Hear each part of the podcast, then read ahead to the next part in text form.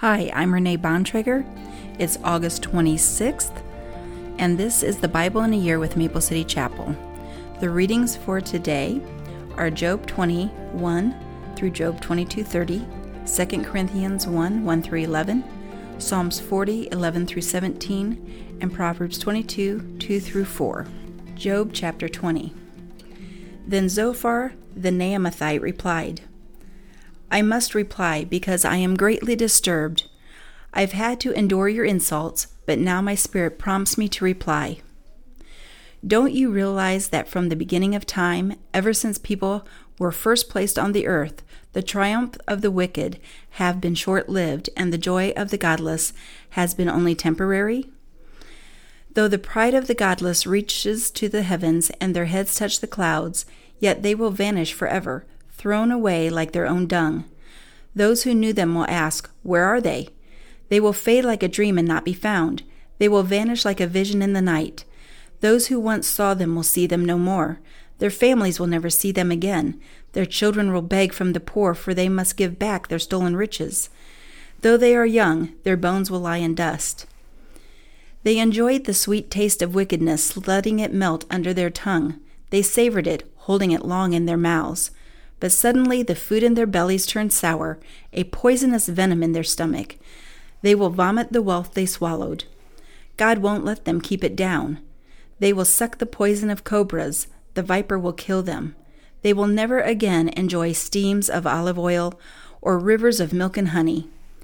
They will give back everything they worked for. Their wealth will bring them no joy, for they oppressed the poor and left them destitute. They foreclosed on their homes. They were always greedy and never satisfied. Nothing remains of all the things they dreamed about. Nothing is left after they finish gorging themselves. Therefore, their prosperity will not endure. In the midst of plenty, they will run into trouble and be overcome by misery. May God give them a bellyful of trouble. May God rain down his anger upon them. When they try to escape an iron weapon, a bronze tipped arrow will pierce them. The arrow is pulled from their back, and the arrowhead glistens with blood. The terrors of death are upon them. Their treasures will be thrown into deepest darkness. A wildfire fire will devour their goods, consuming all they have left. The heavens will reveal their guilt, and the earth will testify against them. A flood will sweep away their house.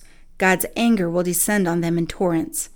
This is the reward that God gives the wicked. It is the inheritance decreed by God. Job 21. Then Job spoke again. Listen closely to what I am saying. That's one consolation you can give me. Bear with me and let me speak. After I have spoken, you may resume mocking me. My complaint is with God, not with people. I have good reason to be so impatient.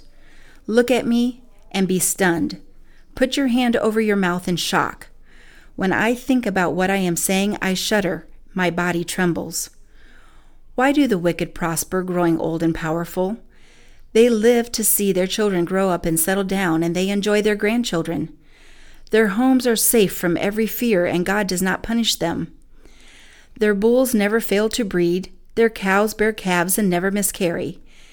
They let their children frisk about like lambs. Their little ones skip and dance. They sing with tambourine and harp. They celebrate to the sound of the flute. They spend their days in prosperity, then go down to the grave in peace. And yet they say to God, Go away, we want no part of you and your ways. Who is the Almighty, and why should we obey him? What good will it do us to pray? They think their prosperity is of their own doing, but I will have nothing to do with that kind of thinking. Yet the light of the wicked never seems to be extinguished. Do they have trouble? Does God distribute sorrows to them in anger? Are they driven before the wind like straw? Are they carried away by the storm like chaff? Not at all. Well, you say, at least God will punish their children. But I say he should punish the ones who sin, so that they understand his judgment. Let them see their destruction with their own eyes. Let them drink deeply of the anger of the Almighty for they will not care what happens to their family after they are dead. But who can teach a lesson to God since he judges even the most powerful? One person dies in prosperity, completely comfortable and secure, the picture of good health, vigorous and fit. Another person dies in bitter poverty, never having tasted the good life. But both are buried in the same dust, both eaten by the same maggots. Look, I know what you're thinking. I know the schemes you plot against me. You will tell me of the rich and wicked people whose houses have vanished because of their sins. But ask those who have been around, and they will tell you the truth. Evil people are spared in times of calamity and are allowed to escape disaster. No one criticizes them openly or pays them back for what they have done. When they are carried to the grave, an honor guard keeps watch at their tomb. A great funeral procession goes to the cemetery. Many pay their respects as the body is laid to rest, and the earth gives sweet repose. How can your empty cliches comfort me? All your explan- explanations are lies. Job 22. Then Eliphaz the Temanite replied, Can a person do anything to help God? Can even a wise person be helpful to him? Is it any advantage to the Almighty if you are righteous? Would it be any gain to him if you were perfect? It is because you're so pious that he accuses you and brings judgment against you? No, it is because of your wickedness. There's no limit to your sins. For example, you must have lent money to your friend and demanded clothing as security. Yes, you stripped him to the bone.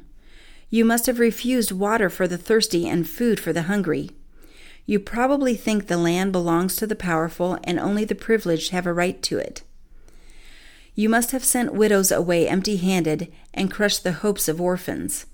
That is why you are surrounded by traps and tremble from sudden fears. That is why you cannot see in the darkness, and waves of water cover you. God is so great, higher than the heavens, higher than the farthest stars. But you reply, That's why God can't see what I am doing. How can he judge through the thick darkness? For thick clouds swirl about him, and he cannot see us. He is way up there walking on the vault of heaven. Will you continue on the old paths where evil people have walked? They were snatched away in the prime of life, the foundations of their lives washed away. For they said to God, Leave us alone. What can the Almighty do to us? Yet He was the one who filled their homes with good things, so I will have nothing to do with that kind of thinking. The righteous will be happy to see the wicked destroyed, and the innocent will laugh in contempt. They will say, See how our enemies have been destroyed? The last of them have been consumed in the fire. Submit to God, and you will have peace. Then things will go well for you. Listen to his instructions and store them in your heart. If you return to the Almighty, you will be restored, so clean up your life. If you give up your lust for money and throw your precious gold into the river, the Almighty Himself will be your treasure. He will be your precious silver. Then you will take delight in the Almighty and look up to God. You will pray to Him, and He will hear you, and you will fulfill your vows to Him. You will succeed in whatever you choose to do, and light will shine on the road ahead of you. If people are in trouble and you say, Help them, God will save them. Even sinners will be rescued. They will be rescued because your hands are pure. 2 Corinthians 1. This letter is from Paul, chosen by the will of God to be an apostle of Christ Jesus, and from our brother Timothy. I am writing to God's church in Corinth and to all of his holy people throughout Greece. May God our Father and the Lord Jesus Christ give you peace, give you grace and peace. All praise to God, the Father of our Lord Jesus Christ. God is our merciful Father and the source of all comfort. He comforts us in all our troubles so that we can comfort others. When they are troubled, we will be able to give them the same comfort that God has given us. For the more we suffer for Christ, the more Christ will shower us with his comfort through Christ. Even when we are weighed down with troubles, it is for your comfort and salvation. For when we ourselves are comforted, we will certainly comfort you then you can patiently endure the same things we suffer. We are confident that as you share in our sufferings, you will also share in the comfort God gives you. We think you ought to know, dear brothers and sisters, about the trouble we went through in the province of Asia. We were crushed and overwhelmed beyond our ability to endure, and we thought we would never live through it. In fact, we expected to die. But as a result, We stopped relying on ourselves and learned to rely only on God who raises the dead. And He did rescue us from mortal danger, and He will rescue us again. We have placed our confidence in Him, and He will continue to rescue us. And you are helping us by praying for us. Then many people will give thanks because God has graciously answered so many prayers for our safety. Psalms 40. Lord, don't hold back your tender mercies from me. Let your unfailing love and faithfulness always protect me, for troubles surround me, too many to count. My sins pile up so high I can't see my way out. They outnumber the hairs on my head. I have lost all courage. Please, Lord, rescue me. Come quickly, Lord, and help me. May those who try to destroy me be humiliated and put to shame. May those who take delight in my trouble be turned back in disgrace. Let them be horrified by their shame, for they said, Aha, we've got him now. But may all who search for you be filled with joy and gladness in you. May those who love your salvation repeatedly shout, The Lord is great. As for me, since I am poor and needy, let the Lord keep me in his thoughts. You are my helper and my Savior. O my God, do not delay. Proverbs 22. The rich and poor have this in common the Lord made them both. A prudent person foresees danger and takes precautions. The simpleton goes blindly on and suffers the consequences.